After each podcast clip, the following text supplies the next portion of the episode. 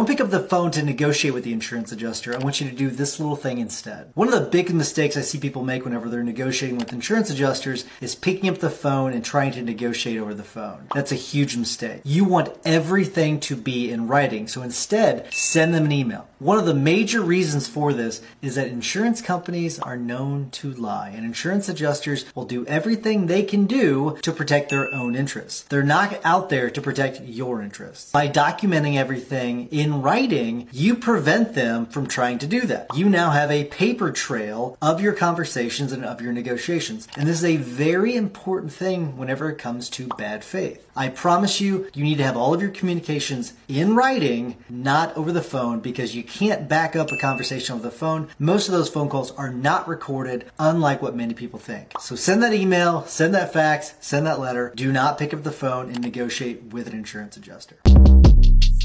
Shortcast Club